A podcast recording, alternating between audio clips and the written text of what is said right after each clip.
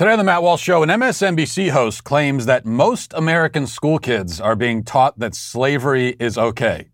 That's what she thinks is happening in school schoolrooms today. This is the kind of hallucinatory world that the critical race theory proponents live in. So we'll talk about that. Also, five headlines, including a new report about the rash of suicide attempts by adolescent girls during lockdown. And we have video of a female student coming out as a guy to her classmates which is as disturbing as you might expect. Plus, a lobster diver claims he was swallowed by a whale.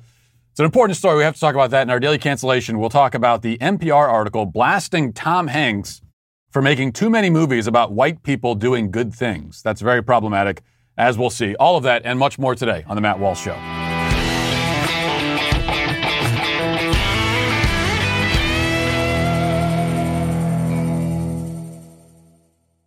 Now, a new sponsor on the show, Carnivore Trading. You know, if you want to get into the market, into trading, it's really important to seek advice from people who are who, who know what they're talking about. There's a lot of bad advice out there. How do you get good advice, good guidance?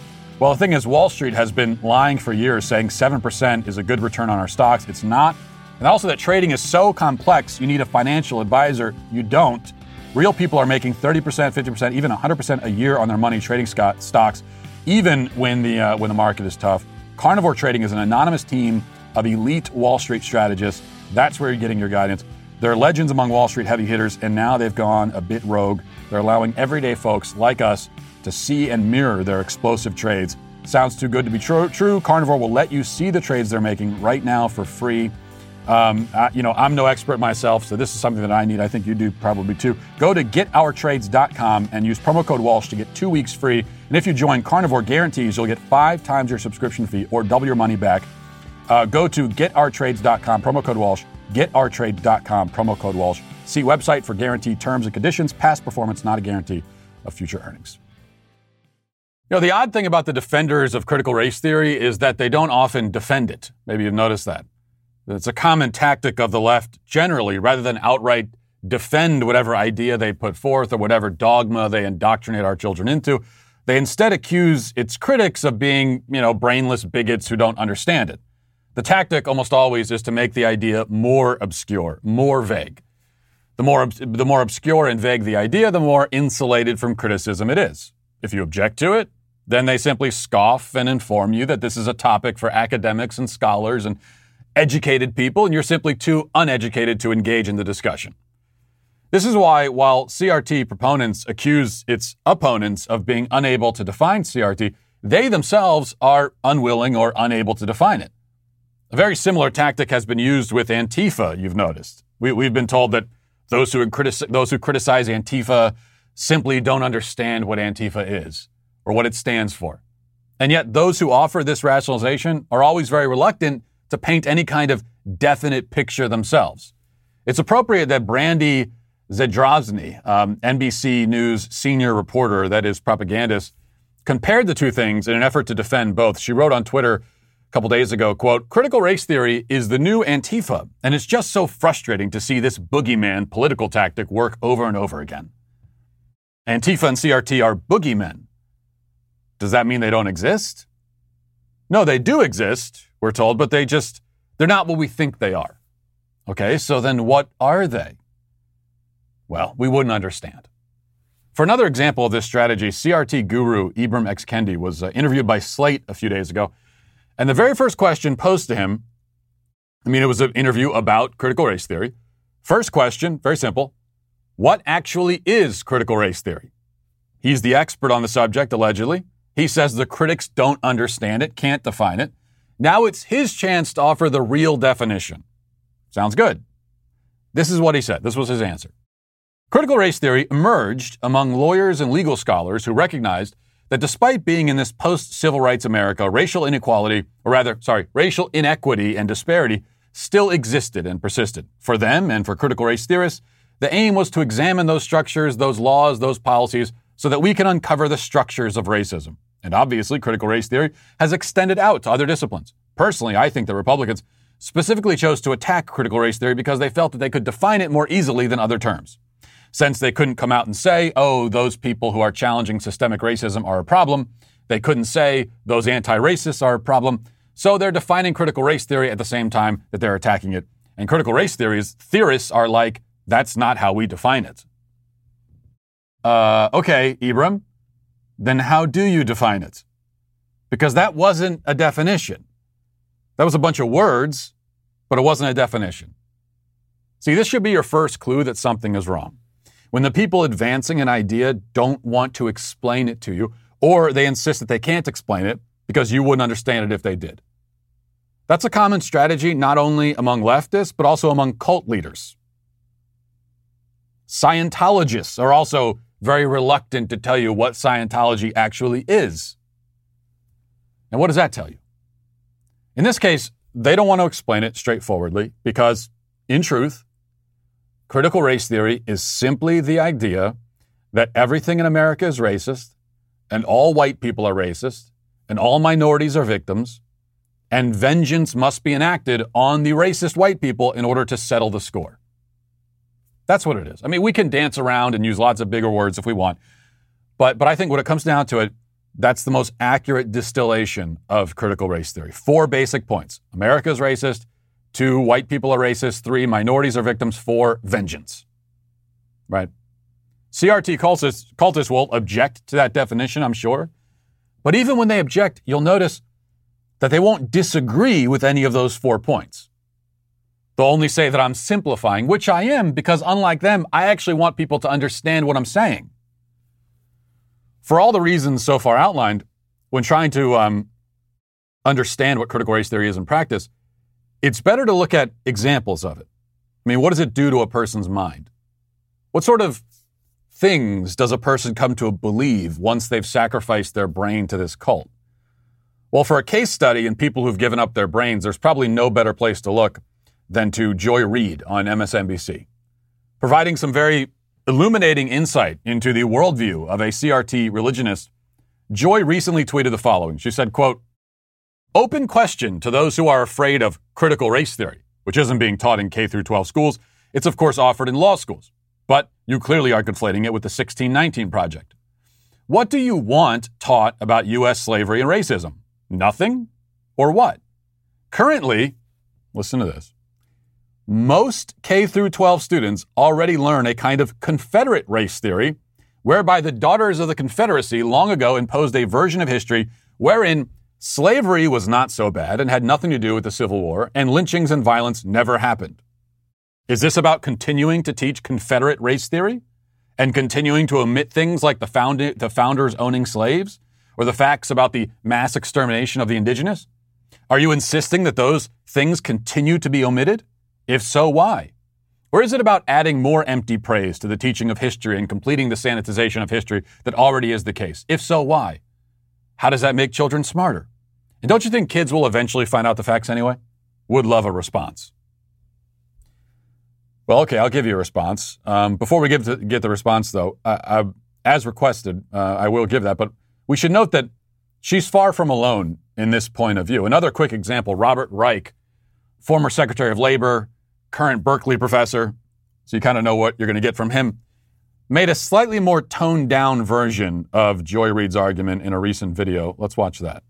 The so called Party of Free Speech is now going after academic freedom. A host of Republican controlled states have passed or are gearing up to pass bills that ban teaching the role race has played in the history of American politics, policy, and law. Conservatives lob the term critical race theory against the nation's tragic racial history they don't want students to know, calling it indoctrination or brainwashing. Well, as an educator, I can tell you that the real indoctrination and brainwashing is in leaving out this history and only teaching children the myths that we've always been a perfect country, always lived up to our ideals, and there's no need to reckon with our past. That's dangerous. Unless our children know all of our history, including the anguished role racism has played in shaping this country, they can't possibly understand why we are where we are today and what we can and must do to better live up to our ideals. The stories we tell about ourselves matter, and it's about time we started telling the truth. Well, first of all, none of this has anything to do with free speech. Public school teachers don't have free speech rights to teach kids whatever they want. So this whole this this what the left is doing here by painting this as a free speech issue is absurd. Now, leftists right now are pretending to think otherwise, pretending to think that you know this is a this is free speech and public school teachers have free speech rights and they should be able to teach whatever, whatever they want. And they're they're taking that approach now because it suits them. But let's see how they react if an eighth grade social studies teacher begins class by informing her students that Jesus Christ is their Lord and Savior. That's a religious conviction that they will say in that case has no place in the classroom. And in that case, that teacher should be fired, should maybe go to jail, there should be lawsuits. CRT is also a religious conviction. It's a cult belief that has no place in the classroom. I mean, the very idea that state governments can't pass laws to determine what will be taught in government schools is, is just asinine. But asinine doesn't even begin to describe the rest of what we heard from both Robert Reich and Joy Reid. In what school, in what universe are kids not already being taught about racism? Where is that happening or not happening? What school is giving kids a mythical version of American history where racism doesn't exist at all and never existed and played no factor?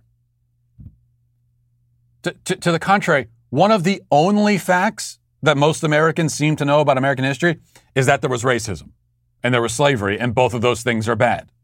Every American knows that. Every American has been taught that in school.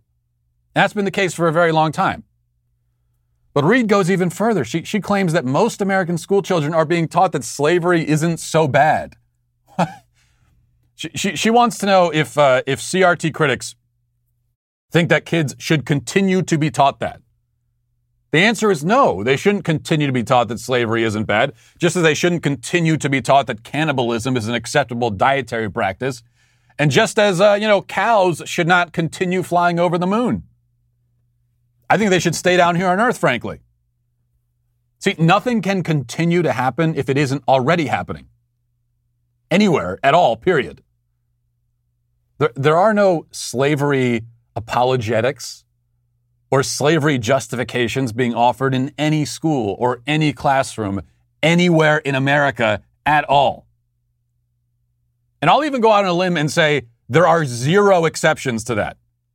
Because usually, you know, with, with it's hard to make any blankets. Like you can always find an anomalous case somewhere of someone doing something crazy. But but in this case, you know what? I'm going to say you won't even find one example anywhere of anything like what Joy Reid describes. Indeed, once again, one of the only facts about America that every U.S. citizen knows is that slavery happened and it was very bad. You can walk up to any person on the street and they can tell you that. In fact, I, I, I again, I'll go further and say walk up to any person on the street and just ask them, uh, tell me a fact about American history. The majority of them, that's one of the first things they're going to tell you. They can also probably tell you that we landed on the moon at some point, and there was a guy named George Washington who may or may not have been around when the moon landing happened. Those are all the facts that most Americans know about their country. Slavery is definitely among the facts. CRT cultists think that school kids um, aren't being told enough about America's racist past. Meanwhile, in reality, that's about the only thing that school kids are reliably told about their country's history. At least it's one of the only things they retain because it's emphasized so much. And that's exactly how we ended up in a country where something like critical race theory is so prominent and powerful. That's the great irony here that some people I think have missed. Critical race theory is disproven by its own existence. If we lived in the kind of country that Joy Reid described, where millions of American school kids are being indoctrinated to believe that slavery is good or not so bad, critical race theory could have never come into existence and certainly wouldn't have the prominence it does today. No, CRT exists because kids are being indoctrinated into the opposite extreme. That's the reality of the world we currently live in. But CRT, as we've seen, has no interest in dealing with reality. Now let's get to our five headlines.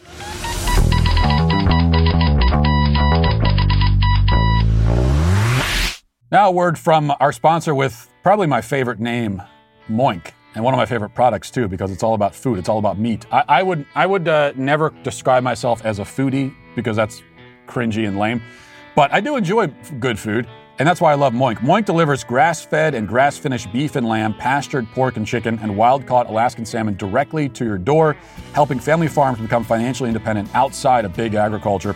Their animals are raised outdoors, their fish swim wild in the ocean, and Moink meat is free of antibiotics, hormones, sugar, all the other junk that you find in prepackaged food. You don't have to worry about that with Moink. Sign up at moinkbox.com slash Walsh to get a year of bacon for free. What else do you need to know? You get a year of free bacon. Um, also, you should know Moink was founded by an eighth generation farmer who was featured on Shark Tank. Host Kevin O'Leary said it's the best bacon he's ever tasted, and it is. So join the Moink movement today. Go to moinkbox.com slash Walsh right now, and, list, and uh, listeners to this show get free bacon for a year. Cannot emphasize that enough.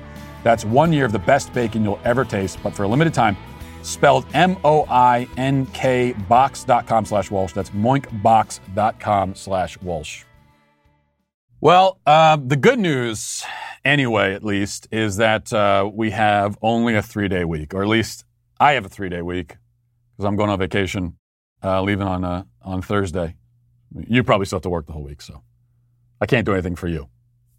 And the other part of the good news, again, this is only for me, is that um, because we're going on vacation and it's going to be a lake vacation, that gives me an excuse to go to Bass Pro Shops today, which um, which I'm very excited about. People accuse me all the time of not smiling. I think that's a, a slight. I think that's a. I think it's fake news because I do. I do smile at least once or twice a week. But if you really want to see me smile, then you got to see me in a Bass Pro Shops. That that's like a kid in a candy shop. And the thing is, um, you know, I was explaining this plan to my wife. I said we're go, we're going on vacation. I got to go buy some more fishing tackle and stuff. And she said, um, "Well, don't you have enough tackle, enough lures?" And what I try to explain to her is that no, that, that doesn't, that's not a thing. That doesn't exist. That doesn't compute. You, you can't have enough. What do you mean enough? That doesn't, enough fishing tackles. Not a, that's not a thing. It's like saying, and she's also told me this, that, uh, well, you, you, have enough ammo. You don't need to buy any more ammo. no, there's no enough. That's not a thing. You, you can't have enough. There are certain things in life you can't have enough of. Fishing tackle, ammo. Those are two of the things. I'm sure there are a few others. All right. Um, Let's start with this from the New York Post back into something very serious and depressing, um, but also not at all unexpected.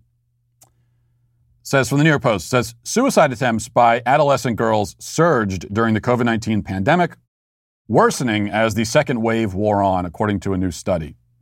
The number of emergency room visits for suspected suicide attempts for those 12 to 17 began to rise in May 2020, especially among girls, according to a study by the uh, CDC.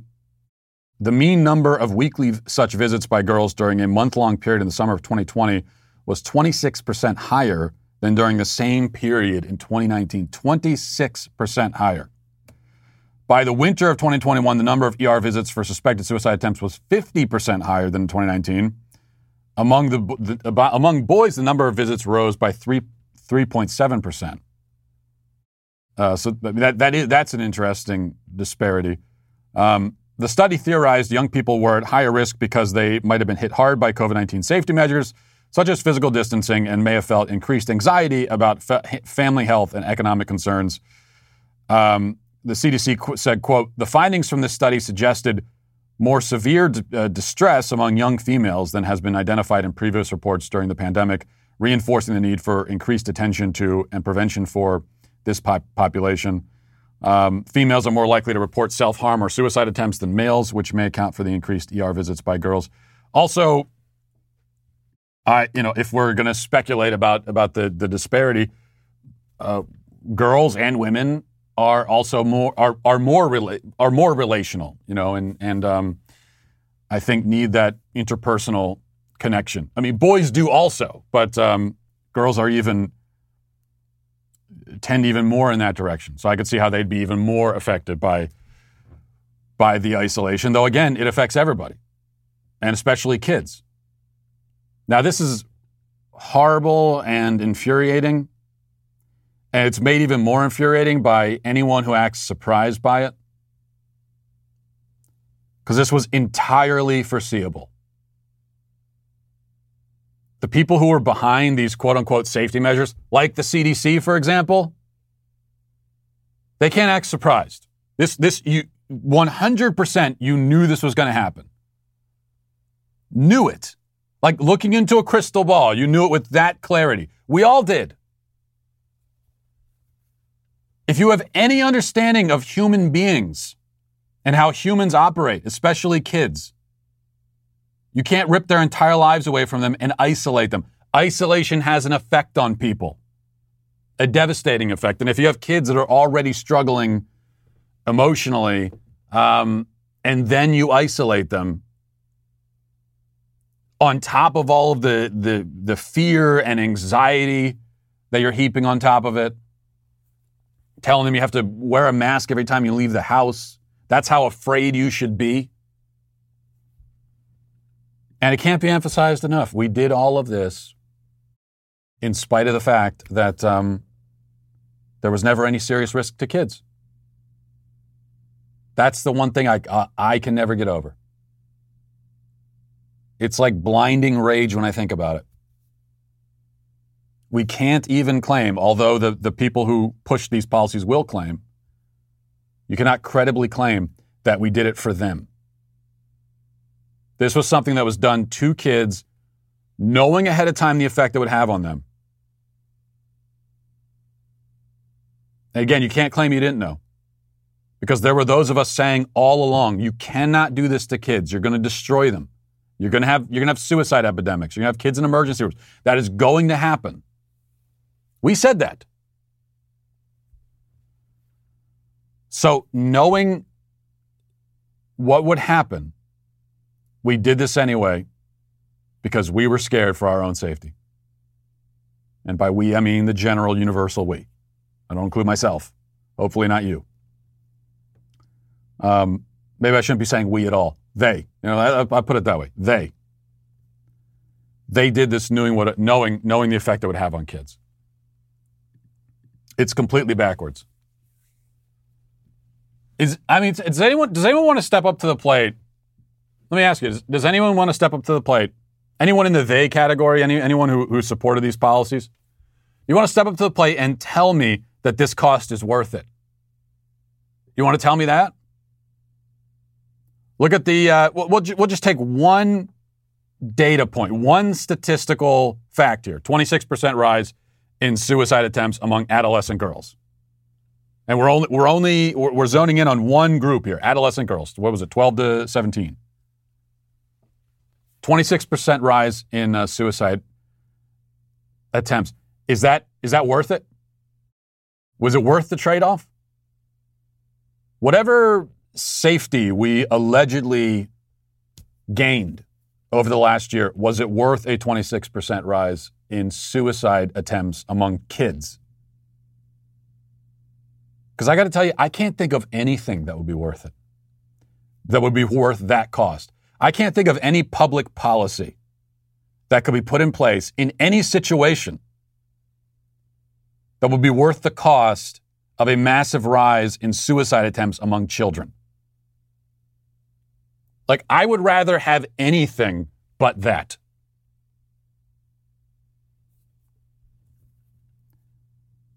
And if you tell me that, well, if we didn't have all these policies, it means that maybe more people would have died of COVID, I don't think that's that's I don't think that's true at all. Because kids were not a, were not a high risk factor to spread or or contract it. But even sake of argument, for the sake of argument, let's say that that's true. These measures that led to a 26% rise in uh, suicide attempts among among young girls. Let's just say that uh, yeah, it did that, but it also prevented some people from dying of COVID who otherwise would have. Um, I got to tell you, I, I, I would take the COVID deaths over thousands of more kids trying to kill themselves. So I don't think the trade is worth it at all. But if anyone wants to step up and say that they think it is, say, yeah, you know, that's kind of rough, but uh, it, it was worth it. Maybe Fauci. I want Fauci to get on TV and say it was worth, yeah, 26% rise in suicide attempts among kids. It was worth it. Because if you're defending the lockdowns even now, then that's what you think. And I want you to say it. Here's someone who thinks it was definitely worth it Andy Slavitt, um, Biden's COVID czar, which I don't know what he has to do now. I don't know. I don't know what his job. I don't know what his job ever was. I'm certainly not sure what it is now. He says that uh, the lesson that he takes over the, from the past year is uh, that Americans didn't sacrifice enough. Let's watch. How much of this pandemic was preventable and how? Well, of course, we would have had a, a pandemic here in the U.S. no matter what. Um, but eh, but and look, we can count the, the the mistakes, and I think it's important that we do, if for nothing else, so we don't repeat them we obviously had a set of technical mistakes with the testing and, and the, the PPE that we know about. But if we're honest, we also had two, two other types of mistakes that caused a lot of loss of life. One were just plainly political leadership mistakes. Um, there was a lot. We denied the virus for too long out of the Trump White House. We, there was too much squashing of dissent and playing on divisions.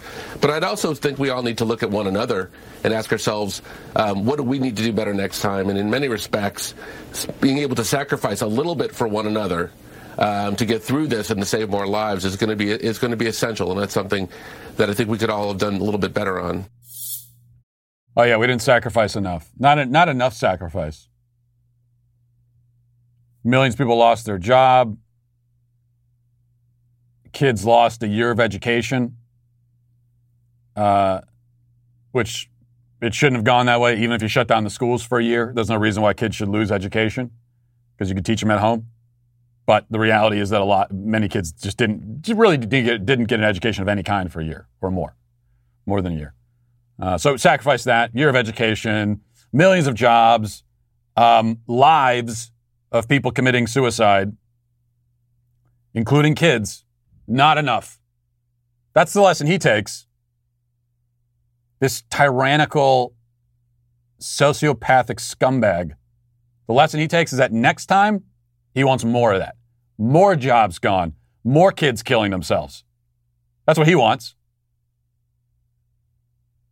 These people are pure evil. You realize that? Pure evil. We are being, we are being led by, by people who are absolute pure evil to their bones.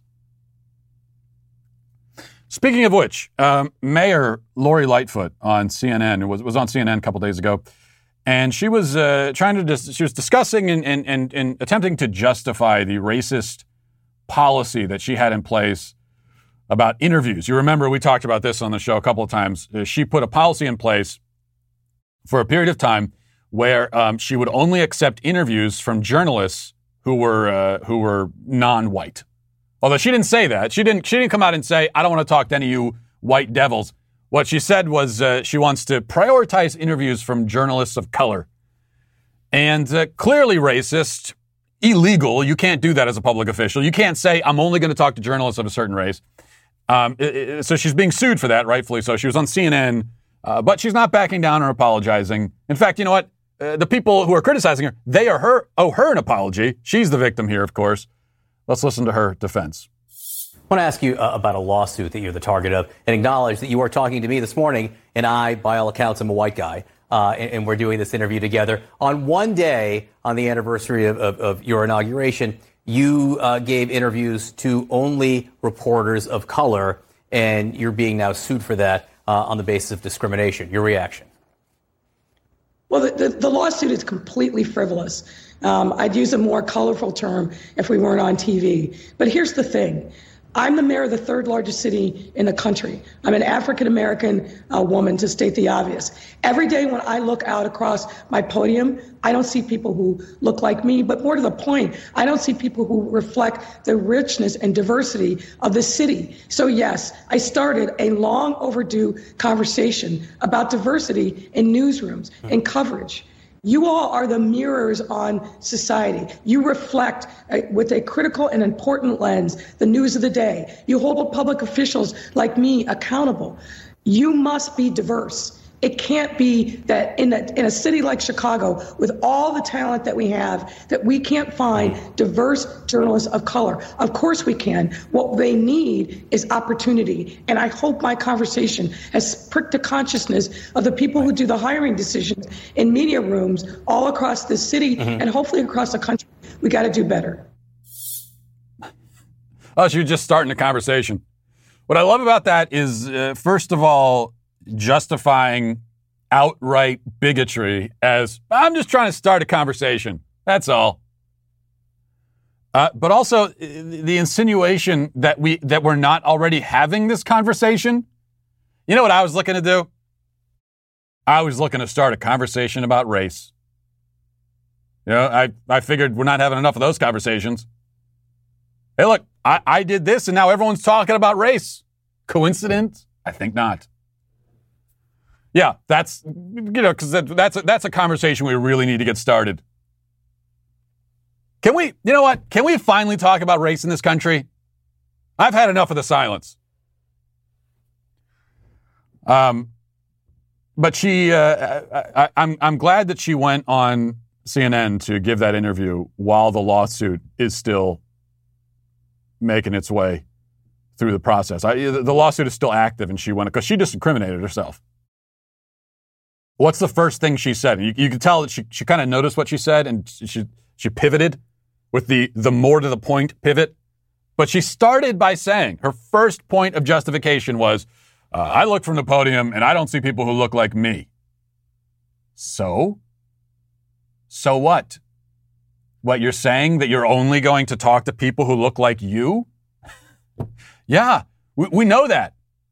And that, see, that's, that's racism that's excluding people. You're a public official being racist, excluding people who don't look like you. And that's illegal. You can't do that. Uh, I'm sure the, um, you know, the lawyers that are in charge of this lawsuit, I'm sure they noticed that interview there because that, that to me is, that's like a, that's a confession of guilt. I don't see people who look like me. me. So what? Get over yourself. Who cares if they don't look like you? That's not their job. And what do you? What is this we stuff? Oh, we we can find reporters of color and diverse. What do you mean we? Who is the? I don't know what the who the we is here. You're in the government. It's not your job to find reporters. I, I can understand how you'd have this confusion, right? You, you think that they literally work for you, and I mean they basically do, but they don't literally work for you all intents and purposes, they do. But in reality, legally, it's not your job or your place or your authority to find reporters who you deign worthy of talking to you. So, just some outright bigotry there. Always fun. Now we have a, another fun video. This went viral from uh, my favorite site, TikTok, and this is a, a coming out sort of event to a group at a school, I think a college, but uh, I'm not sure. Could be a high school. I, I, don't even know how you tell the difference these days. But um, anyway, let's watch the. Uh, this is a, a, a, female coming out and announcing that in fact she's she's male. Um, this is kind of scary because I only realized this a couple of days ago, and I've only come out to a few people. I'm a guy.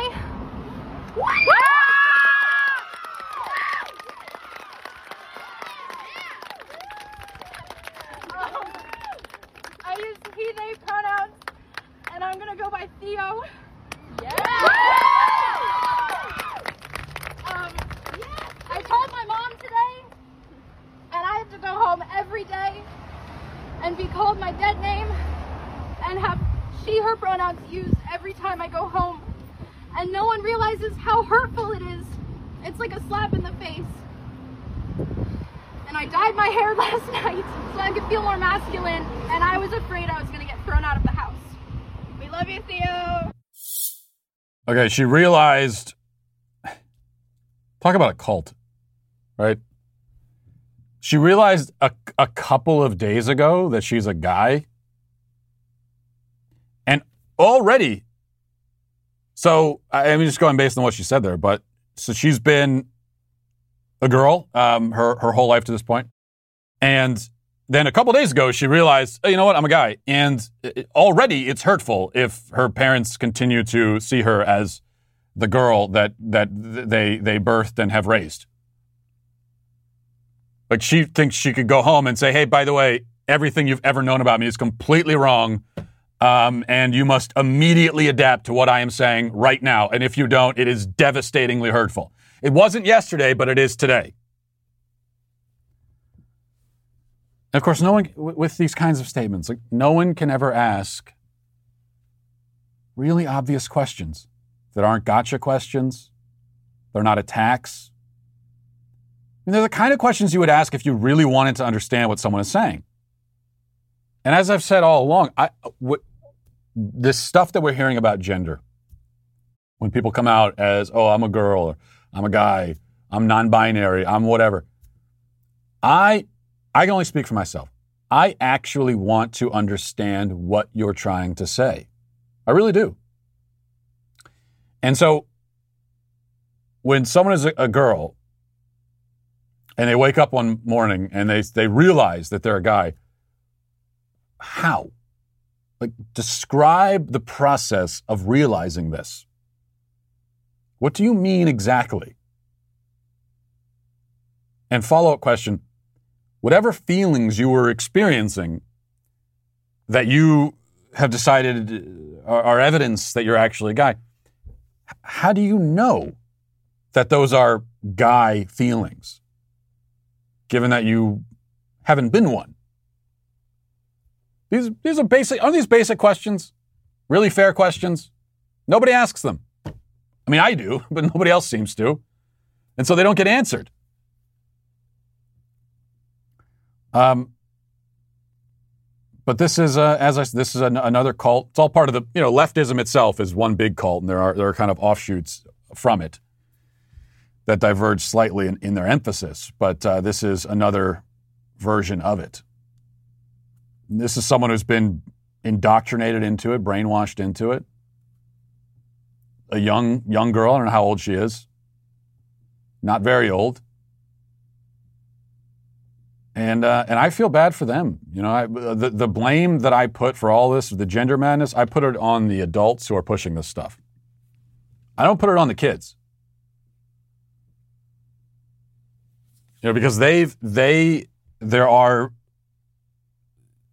really normal sorts of emotions that you experience as a kid and as a person in general. But speaking about kids, they're, they're very normal emotions.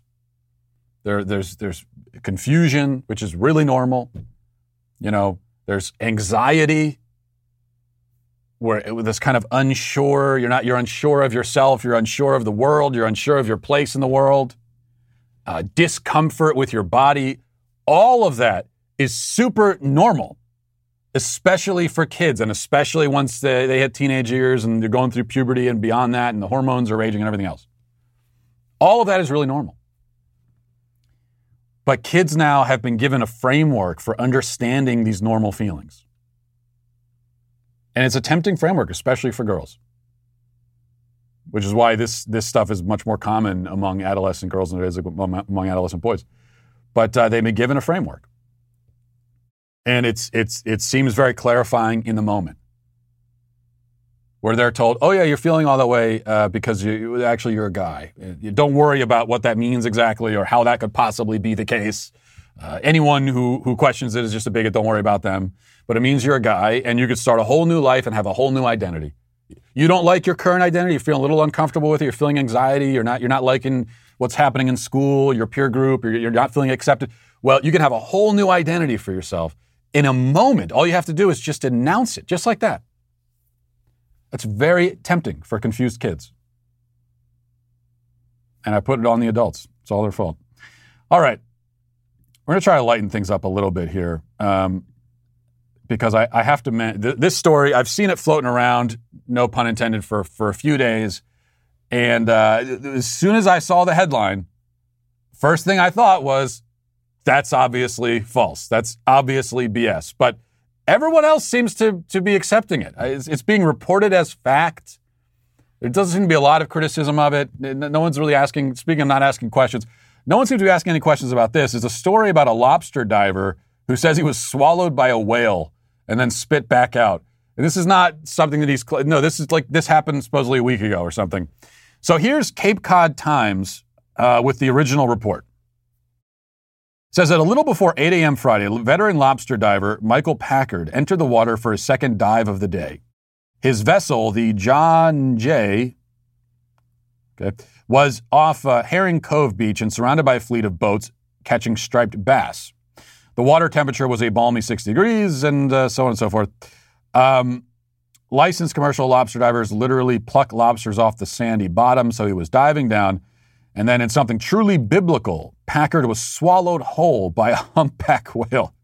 No, he wasn't. Uh, it didn't happen. It, he, he wasn't. That really didn't happen. Uh, he he was interviewed. He said, "All of a sudden, I felt this huge shove. The next thing I knew, it was completely black." He says he thought at first he was swallowed by a great white, and then he realized it was a whale. I, you know, a great white's not. You'll know if you're in the jaws of a great white. I don't think there's going to be any confusion, right? I, have never been eaten by a shark, but I don't think there's going to be any moment where you're like, "What's happening right now? I don't understand." Oh, I'm being gnawed to death. No, I, I think immediately you'll know. Um, but he wasn't. He was confused at first, and then he realized, "Oh, geez, I'm in a whale. What do I do? Uh, what a predicament!" And he was in the whale for 30 seconds, then he was spit back out, supposedly. Now, like I said, this is I've seen this, these headlines everywhere. People are reporting this, and usually just like not even a lobster diver claims he was swallowed by a whale, just lobster diver swallowed by whale. And then you think, uh, okay, is there any evidence that this happened at all? I mean, was he injured? No, he did go to a hospital, but you can see the the picture of him. He's got the thumbs up. He's looking perfectly fine, no serious injuries at all. And um, but then then okay, well there there were a bunch of boats all around. Did anyone see this happen? This would seem to be a pretty noticeable occurrence. If you see a guy get swallowed by a whale and spit back out, you'd probably notice that. You might even come out and say, "Hey, I saw that. That was crazy." Well, so far, I don't think anyone has attested to this except for a, uh, one of the crew, Josiah Mayo, was on the boat as well. And he supposedly saw this, but we haven't heard from him. We've heard from the guy, Packard. We've heard from his sister, who's telling us what the other guy says.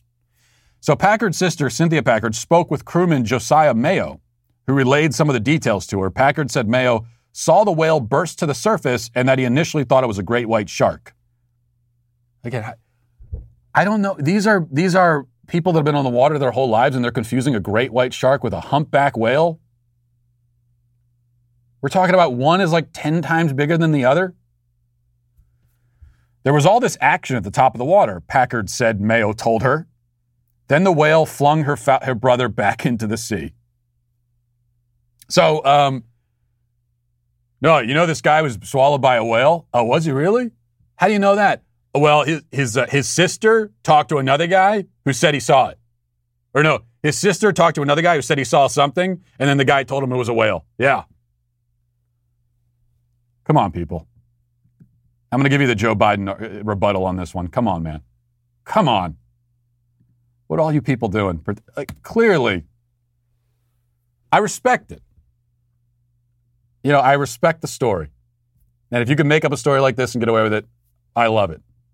And I understand people want to believe it. I want to believe it too. Okay? If you want me to believe the story, he should have said he was abducted by aliens. That I would be on this show right now defending it.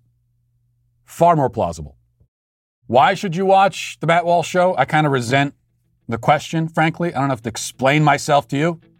But I will say this: if not for the conservative commentary on raging liberals, you you should watch because you get uh, you get all the tips on how to grow, which I which I sprinkle in, how to grow a nice beard. But more than that, you get to you get to just see the bask in the glory of the beard, which I think is uh, which I'm very happy for you, frankly, that you that you have that opportunity to do that every day. Um, and that's also why I got to tell you about BeardSupply.com. I know you all wonder how I get this beard thick enough to stop communism from creeping in and getting into my skin, because that's a real that's a real risk. Uh, the answer is beardsupply.com. Men like these products for their beards, women like these products on their men, and for a limited time, when you go to beardsupply.com and use code Walsh, you'll get 50% off your first month when you subscribe to one of their already affordable beard oils costing you less than $8. Not only does 50% off the first month sound great, subscribing comes with its own perks as well. Like you get your product uh, of choice automatically delivered one, two, or three months, your choice. And uh, never worry about running out of product again because it's always going to be coming in. And you know, you, you can run out of the product and you got to keep going to the store. Don't do that. Get Beard Supply. And remember, use code Walsh for 50% off your first month of subscription. Go sign up right now. And, uh, and I wish you the best in your beard growing endeavors. Again, that's beardsupply.com. All right, let's get a couple of YouTube comments and then we'll get to the daily cancellation. This is uh, from the Natundi says, looks like they hit you with a context label on climate change. Yeah, the show yeah, uh, last uh, Friday, we spoke briefly about climate change and they put up a, a I've never seen this before, they put up something called a, a context label right under the video with a link, with a Wikipedia link to climate change. Um, nothing Orwellian about that. Sheila Winters says Biden is out of his mind. Senile doesn't begin to cover it. No, I think senile basically covers it. Actually, I think that kind of kind of sums it up. Um, Justin Pierrot says I suspect Matt of being a low key Louis C.K. fan. Nods in approval. Not really low. Not really low key. Uh, Louis, Louis C.K. is, I think, a genius. He's a genius comedian. Um, I think I probably disagree with his worldview almost entirely. If he ever if he ever became aware of who I am, he would probably hate my guts. But all that said, a brilliant comedian, uh, and his cancellation, I thought was always a little bit suspect, especially now with Jeffrey Toobin. They both did sort of the same kind of thing. The only difference is that Louis C.K. apparently got consent from the women that he uh, performed for, shall we say, whereas Jeffrey Toobin did not. And yet Jeffrey Toobin's being rehabilitated. So that is a disparity I don't quite understand. Um, Holly says, I'd like to suggest to you, Matt, that the Sweet Baby Gang, or SBG for short, needs its own secret handshake, an idea for you to ponder. Uh, we could think about the secret handshake. I, I can tell you what it won't be. It won't be elbow touching. Like these world leaders at the G7 summit, they're, they're all they're all touching each other's elbows like a bunch of freaks. It's embarrassing. Uh, and finally, Chernobyl coleslaw, with our best uh, username of the day, says, Matt, would you rather fight a horse-sized duck or 25 duck-sized horses? How is this even a debate? I mean, 25. What are what are a bunch of duck-sized horses going to do to me? I could easily kick them away, just step on them, be no problem.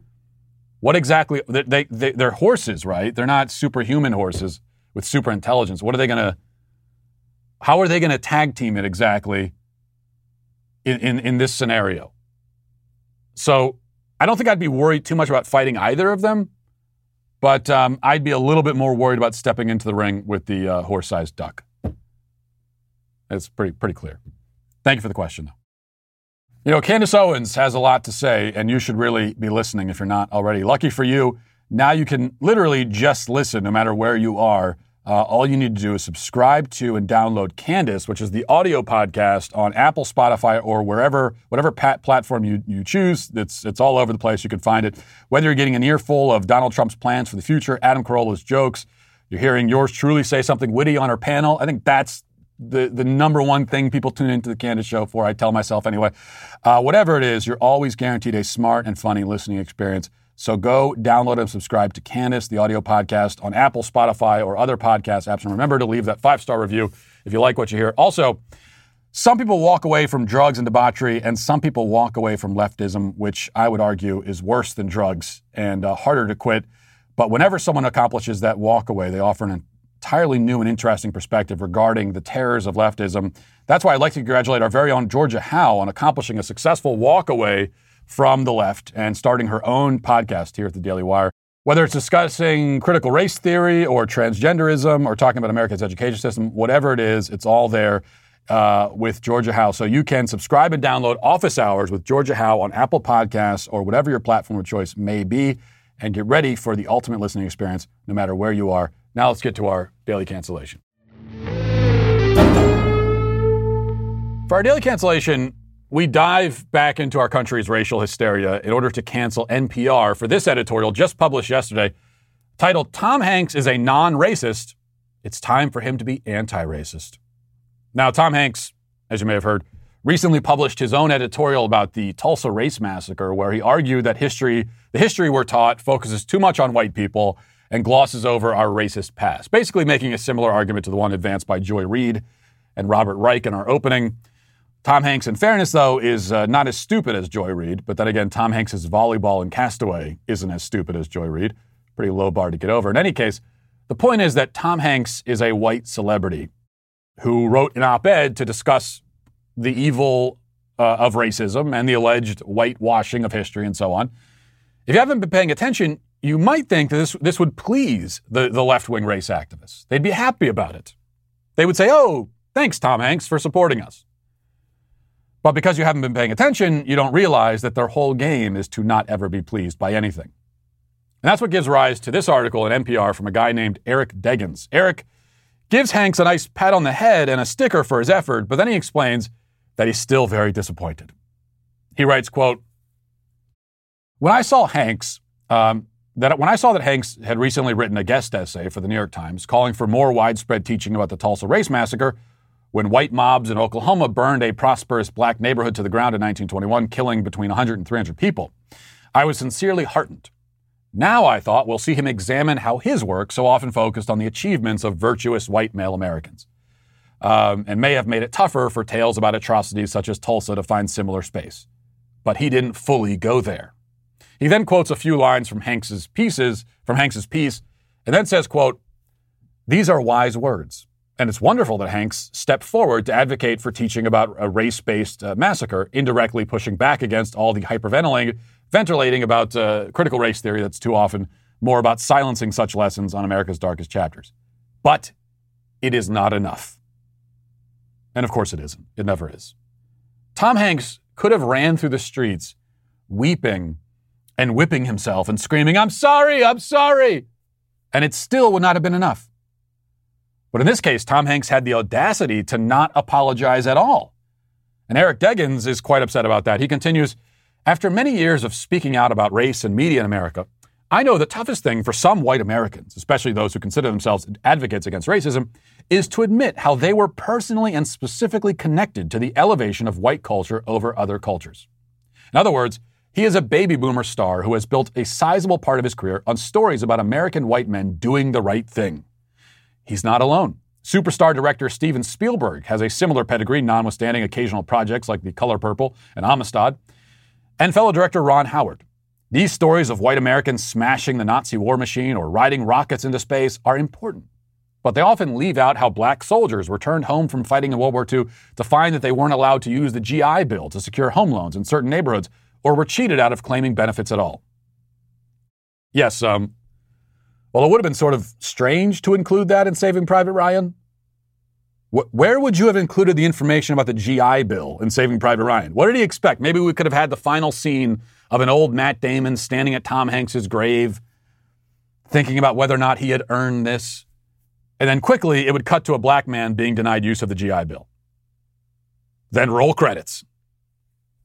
Or better yet, they, they, can do a remake of Saving Private Ryan where Matt Damon's character survives the war and then ironically becomes a Nazi. And at the end, he's assassinated by a black, disabled, non binary lesbian ninja. I mean, I don't mean to give Hollywood any ideas, but th- this really is the point that the writer is making. He's angry that Tom Hanks portrays white people doing good things. White people are villains, Eric Deggans believes, and that is their rightful role in any film. To close out the piece, Deggans gives uh, Hanks some homework assignments or uh, action items, to use modern parlance. He says, quote, if he really wants to make a difference, Hanks and other stars need to talk specifically about how their work has contributed to these problems and how they will change. They need to make specific commitments to changing the conversation in story subjects, casting, and execution. That's the truly hard work of building change. Rather than talk about the historically based fiction entertainment, uh, what it must do, why not talk about what Tom Hanks, longtime scripted and documentary executive producer, will do? As a star who can get a movie made just by agreeing to appear in it, what will Tom Hanks, movie star, actually do? People often say columns such as the one by Hanks are published to start a conversation. Well, here's my suggestion. Let's make part of that conversation how baby boomer filmmakers have made fortunes amplifying ideas of white American exceptionalism and heroism. And now their responsibility now, now lies with uh, helping dismantle and broaden the ideas that they help cement in the American mind.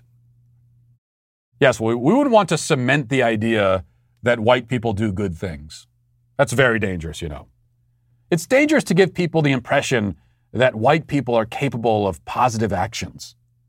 The, the safest and best thing is to place an entire race of people in the villain role and uh, keep them there. Because as we've seen through history, that always works out well, right? All of this, of course, is racist nonsense. I mean, this is a man who simply hates white people and can't contain it. And fortunately for him, he doesn't have to contain it. We can only imagine the reaction to an editorial arguing, uh, arguing that there shouldn't be movies that amplify ideas of black heroism.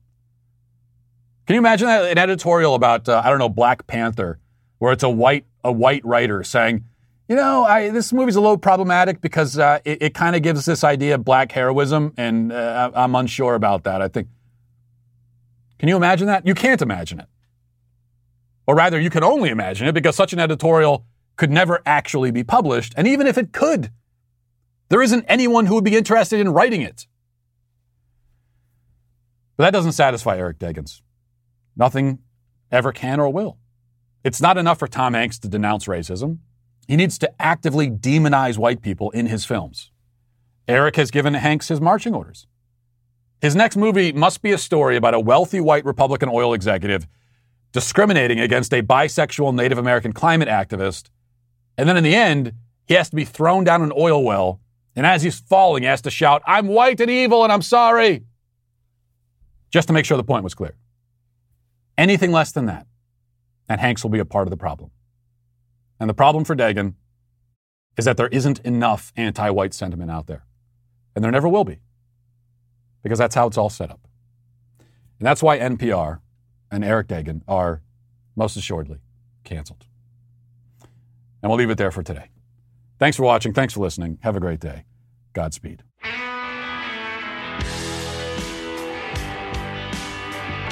Well, if you enjoyed this episode, don't forget to subscribe. And if you want to help spread the word, please give us a five star review. Also, tell your friends to subscribe as well. We're available on Apple Podcasts, Spotify, wherever you listen to podcasts, we're there. Also, be sure to check out the other Daily Wire podcasts, including The Ben Shapiro Show, Michael Knowles Show, The Andrew Klavan Show. Thanks for listening. The Matt Walsh Show is produced by Sean Hampton, executive producer Jeremy Boring. Our supervising producers are Mathis Glover and Robert Sterling. Our technical director is Austin Stevens. Production manager Pavel Vodosky. The show is edited by Sasha Tolmachov. Our audio is mixed by Mike Coromina. Hair makeup is done by Nika Geneva. And our production coordinator is McKenna Waters. The Matt Walsh Show is a Daily Wire production. Copyright Daily Wire 2021. Today on The Ben Shapiro Show, Megan Thee Stallion teaches me a lesson about true equality and female empowerment. And Joe Biden is in Europe, but he really has no idea that he's in Europe. That's today on The Ben Shapiro Show. Give it a listen.